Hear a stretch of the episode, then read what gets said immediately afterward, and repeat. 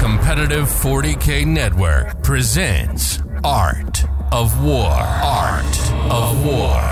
Strategy and tactics. Discussions with the best players on the planet. On the planet. With your host, Paul Murphy, and expert coach, Nick Nanavati. Hello, everyone, and welcome to the Art of War podcast. My name is Paul Murphy. I'm joined by Nick Nanavati. Hello, hello, everyone. Good to be back as always. And we have a very special guest, Art of War coach, Mr. Matt Morosoli. Good morning, guys. How's uh, how's everyone doing? Good, good. It's good afternoon over here, Matt. But I guess in the land down under, you are just waking up bright and early. Thank you for making the time for us. Uh, not a problem. I can't get away with doing one of these without making a subtle time zone joke. I uh, I love it. I just love the international, you know, bit of Warhammer 40,000 where it is all over the place and the art of war never sleeps. That's true. That's true.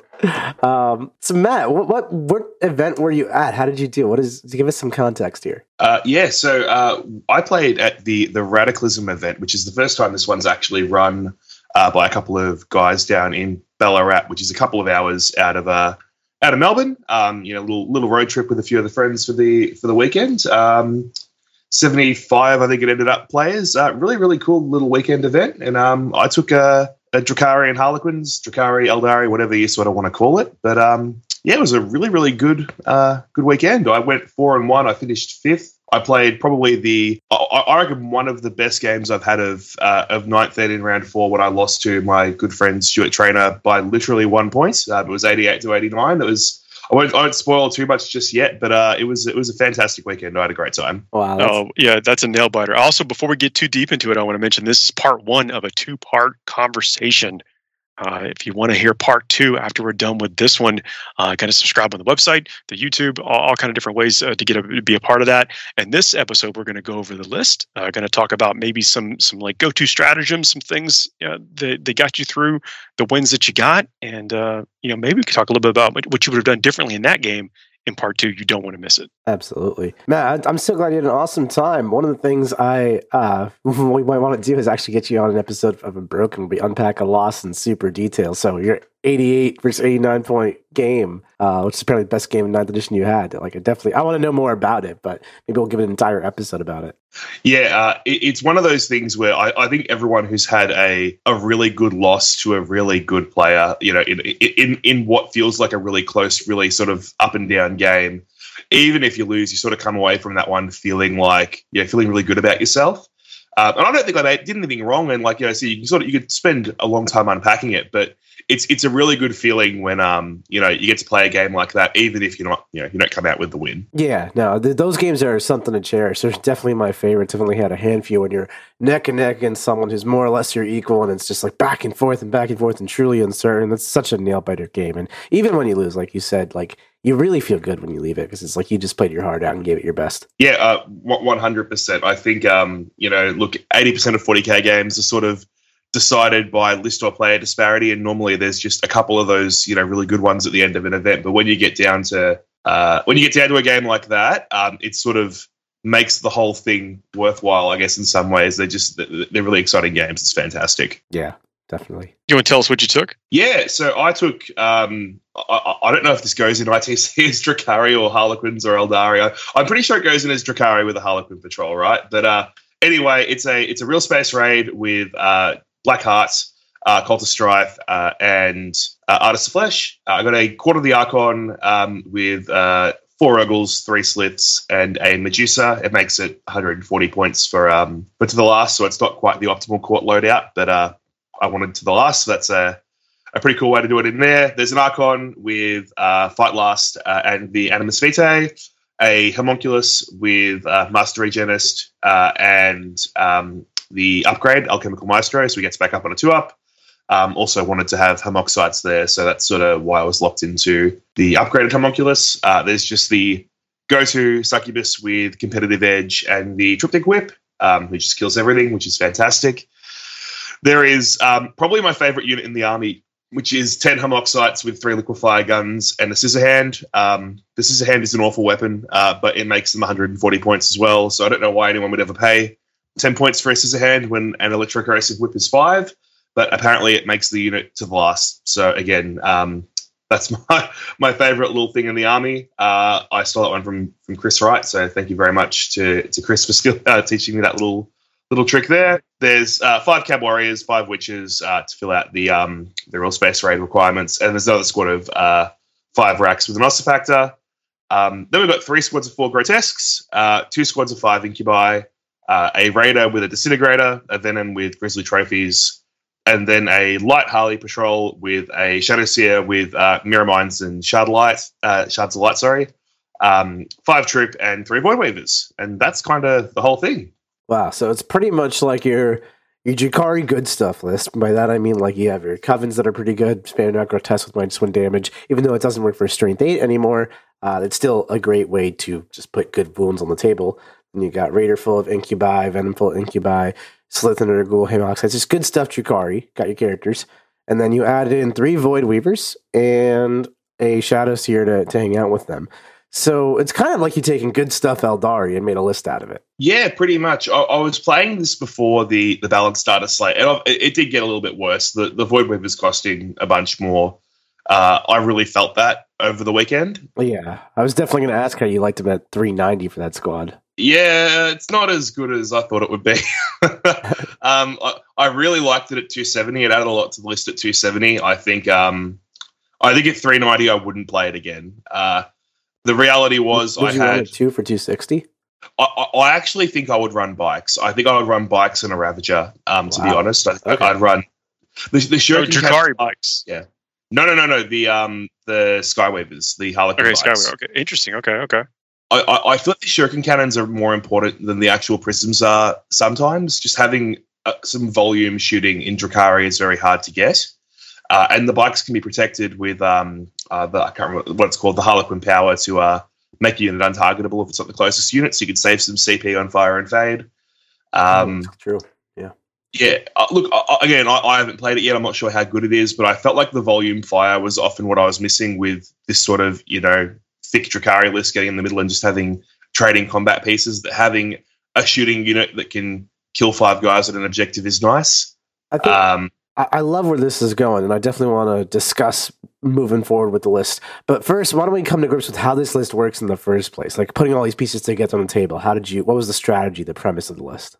Yeah, sure. So, so pretty much uh, the way that it works is depending on what secondaries you take. Like, I, I built the army to take a lot of good secondaries. Uh, it does um, you know, psychic secondaries because it has a shadow seer. it does herd the prey. It does strangle. Uh, it does to the last very well. Um, uh, does Rod. So basically, if I picked Rod, I put some a couple of the five man units in outflank. You get up to three of them in outflank for one CP, which is pretty cool. Uh, realistically, the Void Weavers find the best piece of cover and they fire and fade out of it for the majority of the game or until you know they're kind of safe to fly around the board and and shoot things and not really be worried too much about return fire. Uh, and the rest of the army man j- just tries to get as close to the center of the board as possible and charge things from out of line of sight and kind of fight over the middle and basically use the grotesques and the incubator trade. Uh, so you know the the the changes to armor of contempt have kind of made the grotesques a little bit worse into uh, a lot of marine armies. I, I did play um, play four armies that had armor of contempt over the weekend, and I you know really felt the uh, the impact of the negative one AP on the grotesques. Not so much on the incubi. The incubi still kind of killed whatever they hit, and that wasn't a problem. Um, but yeah, really, I was just trying to get the the grots and the the incubi sort of into the center of the board somehow, and then basically just using advance and charge, go and and trade them for my opponent's pieces, fight over the middle, and I usually had better secondaries because of the way the list is constructed. That if I went even on primary, I could win the game on secondaries. Yeah, it's that's actually kind of brings me to my next thought. It seems like a lot of times when you see Drukhari armies, or especially Drukhari Harlequins, they're oftentimes aggressive, trying to just blitz at your opponent. Your army doesn't seem like it's optimized for just blitzing straight out of your opponent. It's it's more designed to hide and trade, kind of like you described, and basically trade the primaries back and forth instead of just uh, destroying them on primary. And you're talking about like that turn two below power from pain kicks in, you're able to to kind of make some explosive movement. Is that what you're talking about, Nick? Yeah, absolutely. Like really, like kind of bide your time turn one, do some chip damage with those void weavers. Explode out on turn two is typically how Drukhari players play, but even Matt, correct me if I'm wrong, but you're just kind of peace trading here instead of necessarily having an explosive turn. Is that right? Yeah, it, it's very reactive uh, to what my opponent is doing because generally, you know, look, a, a, lot of the the Drukhari combat has sort of you know gone down in value in terms of how lethal it is, but advance and charge is still one of the best you know, mechanics in the game. Like it's one of the the best aggressive mechanics that you can apply to a combat army. Uh, so really, if my opponent's taking the center, then I'm going to peace trade with them in the center. If my opponent isn't, uh, I've got a few little ways to you know put units on the center and you know force them to come out to me and then start peace trading with them. Like I, I can just stick the venom on the center. I don't care if the venom dies if they want to come out and you know start trying to kill that, like their choices is to give me uh, you know a 12 primary or to kill the venom. They're probably going to have to come kill the venom, right? And at that point, I can start trading with them. So I sort of force them to come to the center, and then I try and fight over the center. Is basically the premise. So a, a big part of making this kind of defensive reactive trade strategy, which I personally love, that's one of my favorite ways to play 40k. Um, a big part of making that work is having built-in secondaries and coming up with all those built into your game plan. I know you mentioned to the last a few times, but what secondaries do you take? In this army, and, and how do you how does that work? Uh, if they don't have good denies, I'll take interrogate with the the Shadowseer. Um, I, like I said, Rod is pretty good when you can get three five man units in outflank for one CP. That's uh, it's pretty nice. Um, Banner's a situational, but like r- realistically, it's herd the prey to the last, and then one of the you know the list of either interrogate, Rod, uh, banners. Um, like occasionally a kill secondary, but I like to not pick kill secondaries because I don't like relying on my opponent letting me kill things. Uh, there are a few lists where you know you can kind of just pick a kill, uh, pick a kill secondary because of the way your opponent's lists are constructed. Um, but usually it's yeah to the last um, herd the prey and rod or mental interrogation. It's interesting when you take uh, something like R and D. Do you uh, do you find you get more than an eight on that often? I'll, I'll pick it if I don't have anything else that's going to give me more than an eight. Um, it's pretty easy to get a, a twelve with Hypex Wyches and a Venom. To be completely fair, like they come out of the Venom thirteen inches, you can get pretty deep. That's true. If you're just willing to walk across the table like that, yeah. And they have the Cult of Strife strats, right, to base through models and terrain? Uh, you actually don't have Cult of Strife stratagems because it's a real space raid. So you don't get, you only ah. get the the fight twice, the the rule, the, sorry, the Drukhari Codex Strife stratagem. Um, but again, I, I never had issues with that. If I ever wanted to force the 12 for Rod, I would just put them in the Venom, go park the Venom somewhere, or deep strike the Venom using um, scrubbing jets, and then walk the uh, the Wyches out 13 inches from the, the, Venom and do Rod. It's pretty it's pretty easy to do. Honestly, it's it's pretty hard to screen out. Um, look, really good players would stop you from doing it. Um, but you know, it's it's kind of hard to do turn four, turn five sometimes when you're playing this style of game where you're just peace trading with your opponent. A lot of the the chaffy screen units are gone by turn four. So let me ask you this: I feel like Drukhari's been hit by the nerf bat two, three, four, five many times. and uh, it's, it's, showing these days. You know, like you said, their lethality isn't there, especially with Space Marines getting Armor of Contempt. Their durability isn't ridiculous. Uh, it shouldn't be, but it's not. And it just costs more. So I have found with Drukhari that people can actually just get up aggressive on me. And whereas before my army was undercosted and too powerful, I would just kill them for it. Now it's like I kind of have to move out of the way and use my speed to pick and choose my battles, but I can't just fight them when they come straight at me. Do you find like that's an issue, or does your army box pretty well? 12, 12 grotesques uh, kind of scraps really, really well, I think. Um, the court scraps pretty well. Everything is kind of durable. Like, it, uh, well, we're not talking Dark Angel Terminator's level of durable here, right? Like, we're talking, you know, grotesques a six plus invuln saver, you know, we're calling those durable. Kind of but, um, annoying durable. Yeah, but everything is kind of durable, right? Like there's, I said, there's Philippine there, there's Philippine on the court. Uh, Haemoxyte's a, an annoying thing to shoot at or to charge. You know, they're just kind of annoying. Venoms have minus one to hit. The Voids are very annoying to shoot at unless you have really dedicated, like the, the right sort of weapons to shoot the Void Weavers. Um, the whole army is just kind of annoying to deal with. And combat armies don't really want to get up in my face because I've got the the Fight Last Archon, but also I've got a Grizzly Trophies Venom for the Incubi with Tormentors, and I also have Shards of Light, so I have negative four leadership on a unit. Um, and that's really, really annoying. So, like, combat armies don't really want to flood the board and rush at me because I can make two things fight last and just sort of dogpile them and um and really beat them up.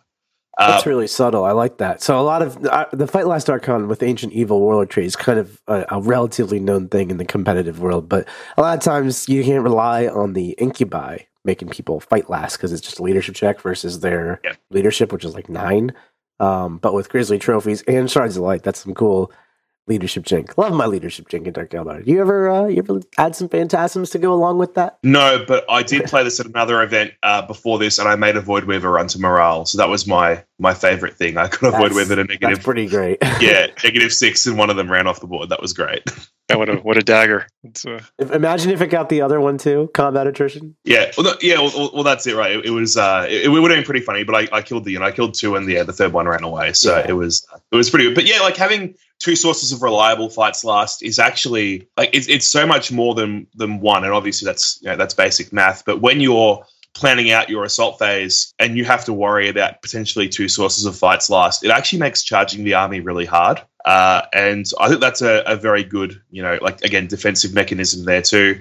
I think, um, look, there are probably some shooting armies that kind of just shred it. Uh, and I think in hindsight, it was potentially like a bad medical list. I think that the the nerfs kind of hurt it a little bit too much. I was I was playing essentially the same list before, but I just had more stuff, and I really felt not having the extra, you know, 120 points worth of stuff in the army um, it feels a bit sort of you know a bit a bit a bit slim there and a bit like it. Yeah, I, I, I don't know what the right word is to describe, it, but it just felt like it wasn't quite you know as uh, as strong and dominant as I thought it was. Thin on the ground. Yeah, a bit like that which is difficult because it feels like a you know one of the things about when you're reading off that list is like Drukhari list just seem to go on and on and on. Yeah, look, I, I, think when you when you deploy it, you realize all of a sudden there's not much stuff there, but at the same time, there's also 12 grotesques, and like that's you know it's sort of a frightening thing for some people to to try and shoot through. And if you play a you know a passive trading game like this, and your opponent kind of gets forced to engage and get the game the same way, like all of a sudden you're on turn four, you're you know get, getting your five plus involved, and things aren't dying. Uh, there, there, there are certain games where if your opponent doesn't do the right things, um, you know, it, it, can kind of still roll over the top of you, and that's kind of you know what I was trying to do. I was just trying to trying to trade really slowly for a few turns, and then blitz stuff out, and you know hope for a primary swing in the last couple of turns, and play secondaries. Um, and I think even without the extra couple of couple of units, sort of it did that relatively well. We, Is that why? I mean, you mentioned not picking secondaries that give your opponent the ability to deny to interact in a way that denies you that. Do, do you find yourself yourself like being real defensive, and where do you score the most of your points in in the early parts of the game, late parts of the game, and, and how are you arranging that? Uh, it's it's pretty consistent. I, I think it, it really depends on what you're playing against, right? Like generally herd the prey is very hard to stop like your opponent can can work on it but again this sort of game right if my opponent wants to be putting units in in table quarters this is one of the places where the void weavers are really useful because they can just shoot at some you know, some random chaff that gets you know deep struck into my backfield or something like that without me having to send combat units backwards to go and get them. So herd the prey, I think I've maxed in every game. It's it's pretty hard to not get a, a big score with herd. To the last, again, like these units are very hard to kill. I think I lost the Void Weavers in three games, but every other game I scored uh, I scored 15 there because the Haemoxytes and the um, the court just like they hold your backfield objectives and once it hits turn four, the Haemoxytes have a four plus invuln. The court have the uh, the five plus invuln on turn three. You can actually use those units, you know, past turn three and four respectively, because they kind of just don't die. Again, especially if you're in the middle of the board with the rest of your stuff, putting pressure on your opponent's army. So, like the secondaries, like I, I feel like are pretty you know, consistent. I, I guess you score more at the end of the game because you've you've traded your opponent down and there's opportunities for primary swings later on in the game. Um, but in general, it feels just like I'm kind of just saying, I've got three really good secondaries. I'm going to challenge you to come and try and beat me on primary so you can actually win the game. Yeah, thanks for that. The Haemoxytes weren't like on everyone's list originally when Drukhari were, were tearing up the tournament scene. Well, what brought about their popularity, you think, and, and what niche do they fit and, and, fill in the list? I think when Drukhari first came out, it was just all about damage. It was how many liquefier guns can I get in my list? It was, you know, just damage, damage, damage. And obviously, with the uh, the nerf to uh, liquefier guns being enhanced by um, by Dark Technomancers, obviously that build sort of went away. And then we didn't see Drukhari much through the you know the Ork and Admech meta. It wasn't you know quite as popular, but then when Thick City came back, I think that's sort of when we started seeing it because people were just putting more Covens units in their army and people were taking Artists of Flesh. And I think that the value of um, of minus one damage on one wound models was probably lost on most people until they started playing games with them and then realized that it actually makes the Feel No Pain you know far, far more reliable. There's so Uh, much so I- I too out there. Yeah. Yeah, it was almost by accident, I think, because I, I didn't I didn't appreciate it either until I started playing the the Talos Cronos list, and I realized, oh, actually, minus one damage on the Wracks does actually matter, surprisingly enough. Um, and ever since that, I've been putting them in basically every list. They're one of one of my favorite units in the uh, in the army. So I've actually never been a big believer of the Haemoxytes. Um, I, I know you, Anthony Vanella, one of our other Art of War coaches, all these guys are using it. What's Mm-hmm. the what's the hype about? What explain these things to me? So they sit on a backfield objective for three turns. They just hold an objective. They score you five points if they don't die. Um, so I think they're really only good if they're to the last, right? I think that's kind of what makes them, you know, a really really solid unit. So like as a tough unit to kind of sit back to, like a second Sslyth and Ur-Ghul unit, basically. Yeah, but also they will go and they will scrap with things because they have um like they peace trade okay with other little crappy units, right? Like you know they they'll go trade with like five intercessors, okay, but they just don't die. They're a really annoying to shoot. Like imagine it gets to turn four, Nick, and you've got you know half of your army left. Do you want to shoot a unit of you know ten guys who are maybe T five with a four plus invul who ignore the first wound they take and then have a five plus feel no pain? Like, what do you want to shoot at that? Like, what in your army wants to look at that unit and say, hey, this is a good target for me to shoot when there is all this other stuff that's potentially still alive in the army? Nothing feels good shooting into them. Well, so I, I think you raised an interesting point here because I, I totally get where you're coming from. When I look at your army, at, when I looked at it at first, I was like, all right, this is just a bunch of good stuff to guard. That's what I called it. But now we kind of unpacked it a little bit more. I'm seeing it's actually this like pretty durable, hard to interact with mess. It's grotesque hiding behind walls, guys in a raider hiding behind a wall, void reavers firing, fading, and like Wracks and Sslyths just not shooting at. So and it's trading with you and it's scoring points at you. So it's very challenging to approach your army. But then I think of like how I would actually get into approaching your army. And if I couldn't just math you off the board because herp derp I'm playing Tyranids or Tau and I just damage check you off the battle, which we'll get to in part two, of course, when we cover how you approach these things. Um, if I was playing like a more skill based army that didn't have direct answers to your stat lines, I would try to hunt out your OBSEC and steal your primers because you have very little OBSEC. You have about three troops or four troops or something. And yeah, one of them is super hyper durable, but it's also it's the last. So I would go out of my way and shoot this thing over a grotesque unit just because it's so much more valuable. Uh, there's five troop units, Nick. There's the, the Harley troops as well. Ah, um, yes, which yes, yes. which, which are bad, actually yeah. they're very useful. That they, they do a lot of cool things too. Um, they're just you know an, a- annoying. There's a few strats that are They're good. fast. uh, they move through stuff. Kind of invol Use some. Do they have They- the weapons for mortal wounds? They, they actually have no weapons. Um, the biggest thing is that they screen and then they fall back when they charge because they're light. So um, basically they stop like deep strike charges and things like that. Yeah, that is uh, nice. which is yeah, which is pretty cool. Um, so yeah, t- totally agree. Like that's obviously you know uh, a thing that you can do. Or I obviously prioritize trying to get them a very safe place to hide for the first couple of turns of the game. Um, there's no indirect fire in the game anymore. I'm not really scared of airburst shooting at me and picking me up. You know, over the course of the game anymore. It's just not really a thing, especially when you know people who are taking indirect are taking a lot less than they were before. The first ignored wound per phase um, obviously goes up in value if there's only one thing that can shoot the unit each turn. So that's you know, I, I feel like they're pretty safe like that. Um, Actually, yeah. and also, yeah, they're also going to be a good bit behind the rest of the army, right? They're going to be further backfield. So if you're going to get to them, you're kind of again playing into sort of what I want, and you're coming out at me and letting me, you know, trade back on you if you're you know pushing aggressively to try and shoot the Court or shoot the Haemoxytes and get into the backfield. I guess what I was missing when, when and you kind of made it clear with how you explained them is that they're just gonna be hiding behind a wall for the first few turns, waiting until you can use like potentially the grenade from Animus Vitae or just time to get yourself to battle round four, get yourself that five up invul, four up invul, and then this isn't really gonna go away towards the end of the game. Exactly like you said, the scenario you described where half my army's dead, I got stuff to do, and these guys show up, I'm gonna ignore that. Yeah, it, it just it never feels good. Every time they walk out from a building, um, oh, I, I reckon I reckon I'd say probably thirty three percent of the time, my opponent just says to me, "Oh, don't really want to deal with them now," or something to that effect. It's like you, you, I think once you get to that later stage of the game, the unit is actually just.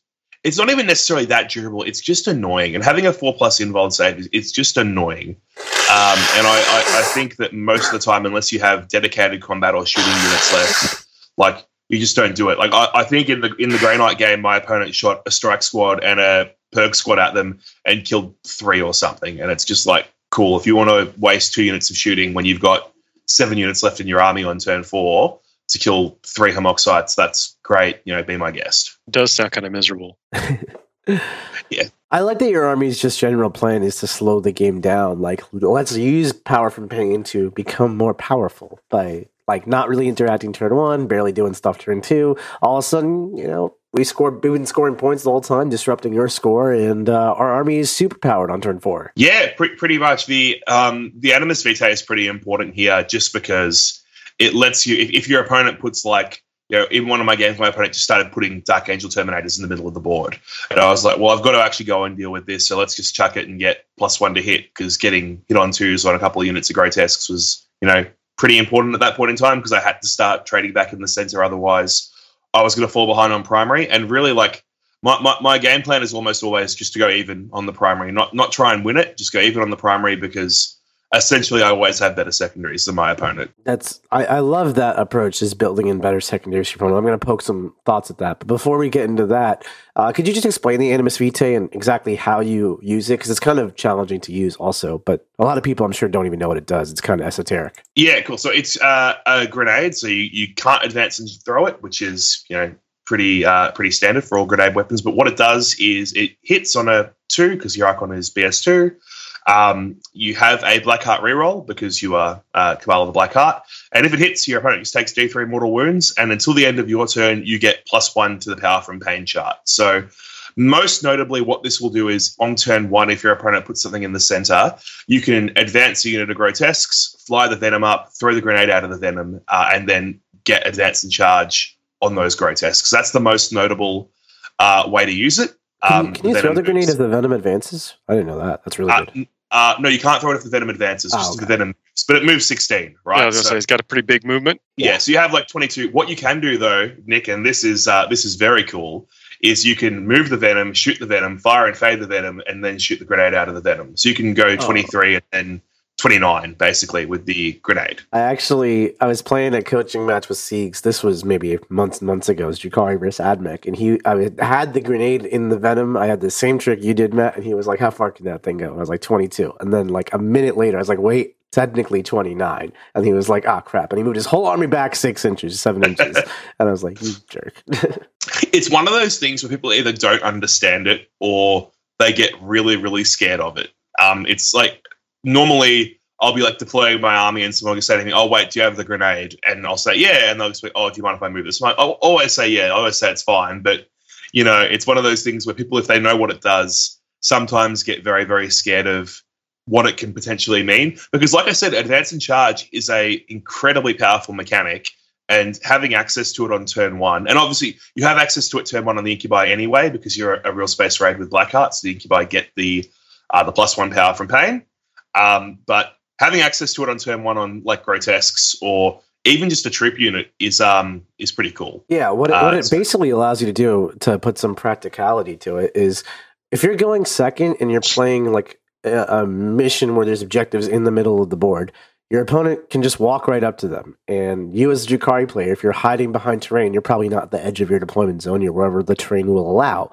So you're not going to hit a charge onto that middle objective without advance charge or some other speedy mechanics. So being able to toss a grenade, get that advance and charge off, all on bottom of turn one, really gets you momentum back. Yeah, um, absolutely spot on there. I think you've uh, you've sort of hit that nail on the head. A lot of the time, again, because the army is you know not. I, I say it, it's durable without being durable, right? Like it, it needs to hide and and sort of play on its terms, which means often you're not standing optimally where you want to stand. Like Dark Angels Terminators want to walk into the middle, they stand wherever they want to stand, and then they move their five inches or they advance and they get to the middle. But you kind of can't do that because at any time, you know, a random squad with bolt guns threatens to come and kill a grotesque or you know two or wh- whatever.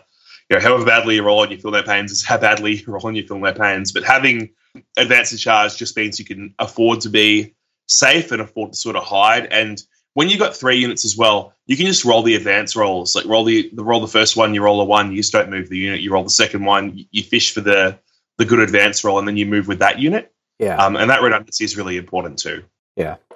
I like that. So when you deploy this army, um, how are you actually you're obviously hiding behind terrain, but it's got relatively big footprints, you know, grotesque squads, three void weavers, raider, uh Slistener, ghouls, Haemoxytes. How do you prioritize what what hides where, what gets to hide and what has to be in the open? And then reserves, or like what's your thought process?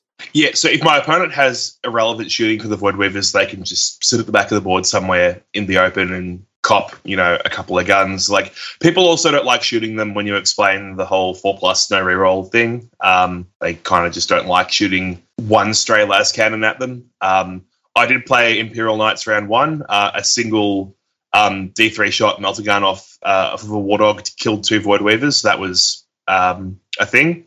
Uh, so sometimes no respect for the math. They are just we'll see what happens. Y- Yeah, uh, that that I, I just I- I, can't fathom the the one 30 inch melter gun killing two void weavers, but hey, it's math apparently.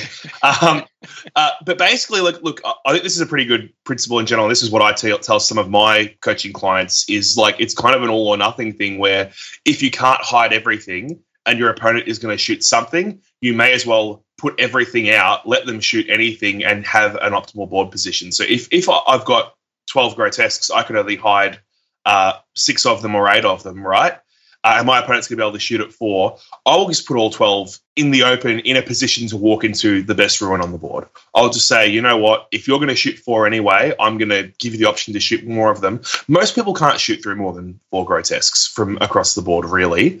Uh, I'll just put everything in the open and I'll try. If I go first, I'll walk into the ruin. If I go second, I'll lose the same number of models I would have lost anyway, except I'll be in a better board position. Um, so it depends on what's in my opponent's army. It depends on what their profiles are good at killing. Like if if they can't kill the court, sometimes the court will deploy on the line and do the same thing and like run into a, a mid board um, ruin and you know try and sort of hang out over there and get a counter charge off later in the game. Objective placement obviously matters a lot too. Uh, but realistically, look, first priority is the Void Weavers, making sure there's nothing that's going to punk them. Like I, I played um, Adam's Dark Angels in the last round, and he had the three Storm Speeders, and I don't really want them in the open against the you know all the las cannons and rockets and things coming in to shoot them. Um, however, like he didn't have very much shooting for the uh, for the grotesque, so the grotesque sort of bubbled up, and you know if they were going to get shot by a few d6 damage shots, I wasn't too worried because of where he would have to come to get line of sight to them, and that kind of comes back to the whole sort of game plan of getting my opponent to come out and put themselves in front of me, uh, so that I can countercharge them and sort of fight on my terms. So the whole all or nothing thing I think is very important. I think you know if your opponent can shoot one unit and they're likely to kill it, but they're not likely to overkill it, just put everything in the open and try and get the best board position you possibly can. Uh, that's at least how I feel. I don't know if that's a considered greedy or you know It's- lazy, it's, but an I approach, you know. Like I, I, I never play that way. It like because I always look at it. This is a stylistic thing. Like if I just put all my stuff out there and I dare my opponent to kill everything, and if they just roll hot or I roll poorly, they do. And you know, of course, the upside, the flip side is if I roll well, they roll bad, I win. And I have definitely been back against the wall. Let's just see what happens. And I've been the recipient of some fortunate dice. I've been the recipient of some terrible ones. And uh, I like to have more control in my games of 40k instead of just you know spending tons of money flying to a place, getting five and zero, working really hard, and then oh he rolled better than me. That sucks. Guess I'm going home now. I, I do like the idea of causing that little bit of maybe con- some confusion, some uh, target maybe target priority. That's the target confusion I'm talking about. But I think you're exactly right. It's like why hide this unit to get them five inches off of the objective, or you know from wherever they they could have been. When you're you might end up just losing the same amount anyway. Yeah, what's your take on that, Matt? Well, to, to clarify, right, like if your opponent has shooting to kill 12 grotesques, don't put 12 grotesques in the open. But if they have shooting to kill four and you can't hide four of them, what I'm saying is you can put all 12 in the open because they're still only going to kill four, right? It Yeah. depends a lot on terrain, it depends a lot on where stuff's going. Like, I'm, I'm not suggesting that you gamble on going first, um, but it's more if you can't hide everything. Uh, and that's obviously, you know, the case some of the times. Like the, the army's trying to hide three void weavers on 60 mil bases, two squads of infantry dudes, um, you know, the the court and the Haemoxytes, and then like 12 grotesques and a couple of tanks. Like it's it's a lot of stuff. Well, like let, you, let me you follow this uh, this little hypothetical a little further down the rabbit hole because what you're saying makes perfect sense. But I think we're, I would approach the same problem just differently. So it, let's say the scenarios we're playing against some army, they have some moderate shooting. They can kill about four grotesques on average, maybe five or six, maybe two or three, depending on rolls. And you can only hide all of your army except for four grotesques and maybe some other crap you don't care about. You're saying just throw it all out there. They'll kill their four grotesques and you're in a better spot. I'm saying I don't want to even lose my four grotesques, which could turn into like six or seven grotesques if I roll poorly and then I'm miscalculated and offbeat.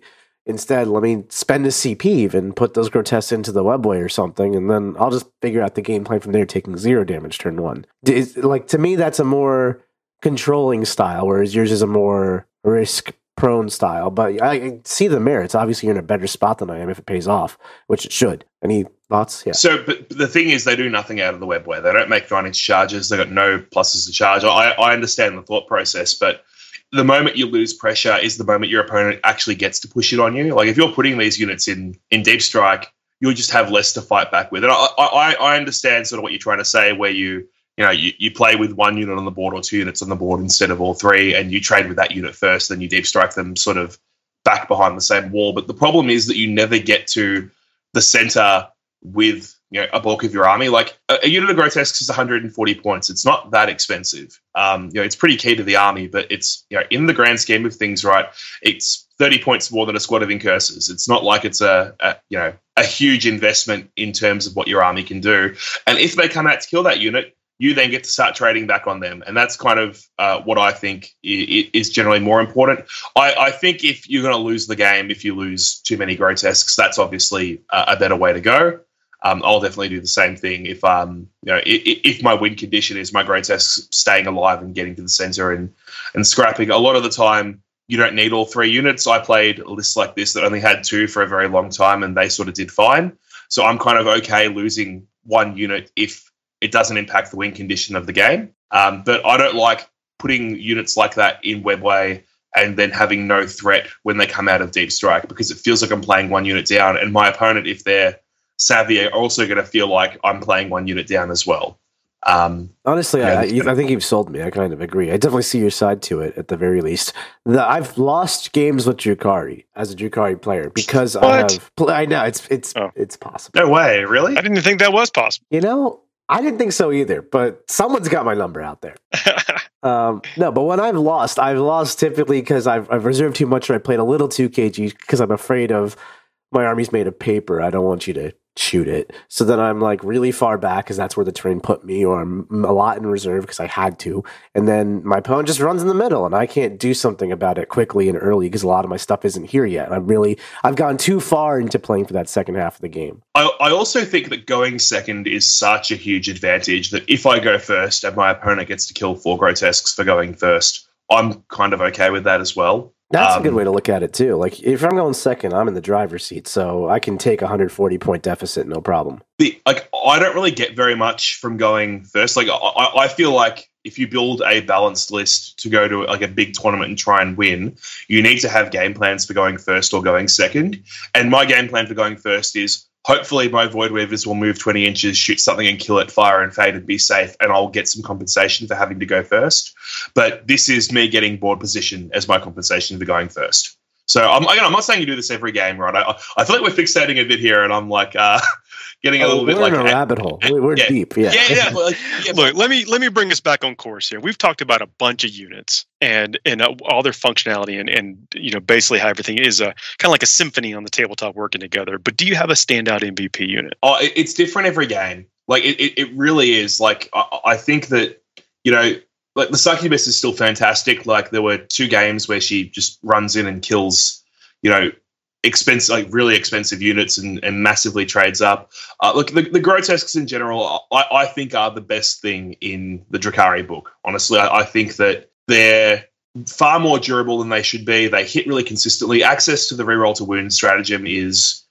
premium. Um, like they've, they've got two different, you know, I, I, guess I was to say modes of fire, but they're modes of punching really with the uh, the flesh cleavers, sorry, the flesh gauntlets and the um and the cleavers. So they've got like two different melee profiles, which means they're really versatile. I, I think the grotesques are probably my favorite, you know, unit in the army. But in terms of like an MVP, it, it really oh, it, it like it, it fluctuates. Like there are different win conditions against everything. I think this is what happens when you play an army for like a year straight. Like I've played almost nothing but Drukhari for a year now.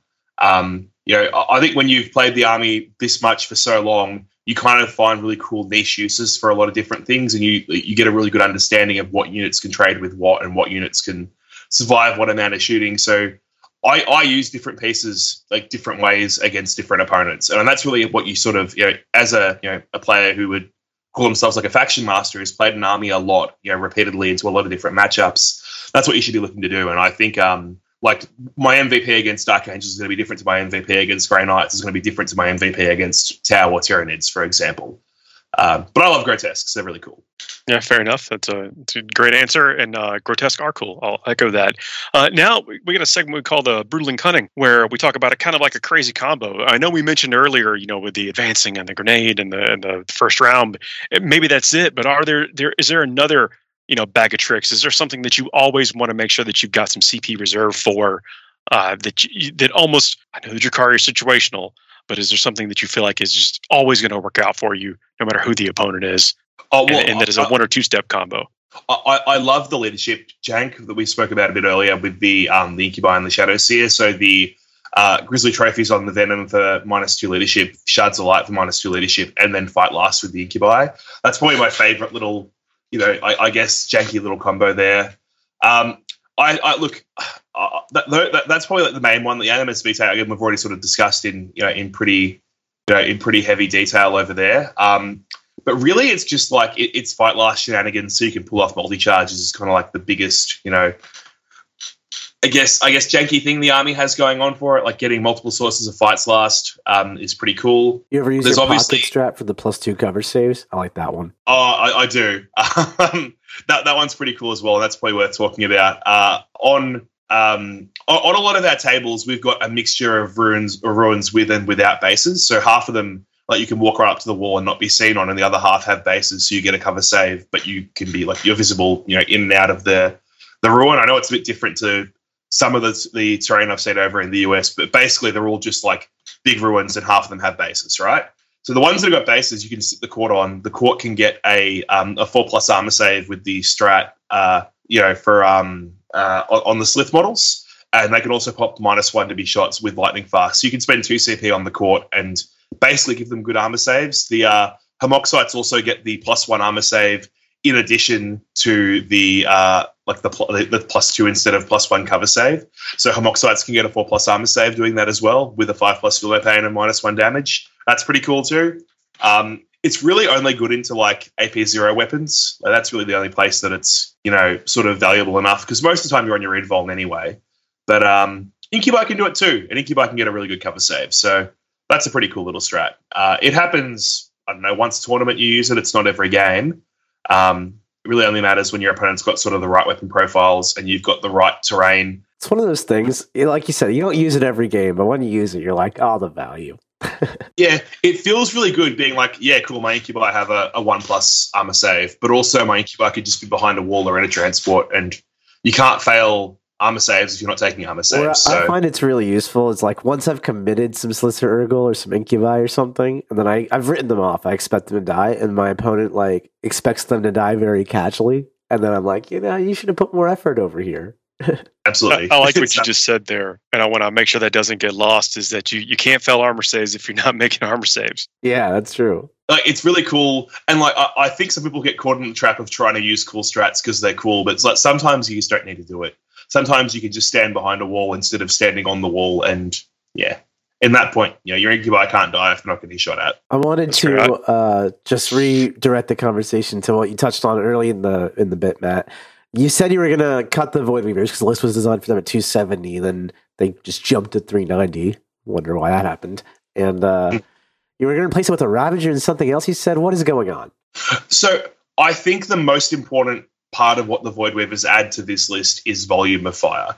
It means that if we're playing a game, Nick, and I've taken Herd the Prey and I have no shooting, and you have the option to walk five dudes on from outflank and stand in the corner of my board, like, how do I kill that? Like, how do I kill? Like, if we're we're playing the Drukhari Mirror and you park five Wracks, you know, no. on a board corner, how do, Honestly, how do I go Matt, kill that? I, as a Drukhari player, before we had these beautiful things like Harlequins, I literally just stopped taking Herd the Prey if they could throw five dudes on my side because it's not worth me charging out there to do it. Sure, uh, that's what I'm saying. Though, right? Yeah, no, I'm, I'm yeah, with you. Full agreement. Full yeah, agreement. Yeah, yeah, because like in a five objective mission, that's fine because you just play Stranglehold instead and you fight for the center. But if you're playing um, I don't know, like the scouring, for example, um, and you've got three objectives in your corner, like getting them off one of their home ones is often very, very hard. So you can't really lose that secondary. So what what I think is if your opponent does that and they've got five guys sitting there, I'm not going to send five grotesques halfway across the board to go and kill my opponent's five Wracks or five Troupe or five space marines or whatever it might be, and then have them in a suboptimal position. I need a unit that can shoot and kill little things like that. And the Void Weavers honestly spend more of their time shooting random chaff units than they do shooting, you know, knights and big targets. Um, and because of that, I feel like I could achieve the same thing I get from them, like with just Skyweavers and just having bikes with the Shuriken cannons. Um, and a big unit of that's like 240 points. They're, they're 45 each, like 270. They're 45 before you buy. Uh, well, you wouldn't buy Haywire. If you buy them as Zephyr, they're 50. Yeah, you, you, want, you want them with Shuriken cannons. And like, I feel like that would kind of do the same job where I've got the same volume of Shuriken cannon fire. But what it also gives me is a unit that I can cast the. Um, I can't remember what the power is called, but the one where you make the unit untargetable unless it's the closest thing. Um, and that helps me keep that to the last safe as well. Uh, and then I add in a Ravager to kind of replace the prismatic cannons. It's not quite as good, but it's the same number of points overall for those two units as it is for the Void Weavers. And I get, you know, bikes to play to the last with. I get a Ravager that I can just shoot some Dark Lances with relatively reliably. Um, but the, the volume of fire is the most important part. Yeah. I dig it. Just want to remind everyone this is uh, part one of a two part episode. And we're going to bring this one to a close. Uh, but you got to join us on the other side of it. We're going to talk about how you, this list goes up and plays into very specific matchups and get down to the nitty gritty on how to, uh, to basically uh, attack and dominate a tournament. Absolutely. Thanks so much for coming on, Matt. You've been a pleasure to, to talk to you as always. And your army's super awesome and really cool and right up my alley. I might give it a whirl. Hey, Oh, thanks, guys. It's been uh, thanks. yeah, been, been lots of fun just sitting there chatting and talking about you know cool Drukhari lists. Definitely. We'll catch you in part two. See you everybody in a minute. Like what you just listened to? Check out Art of War Down Under and Art of War Unbroken on the competitive 40K network. The Art of War 40K.com.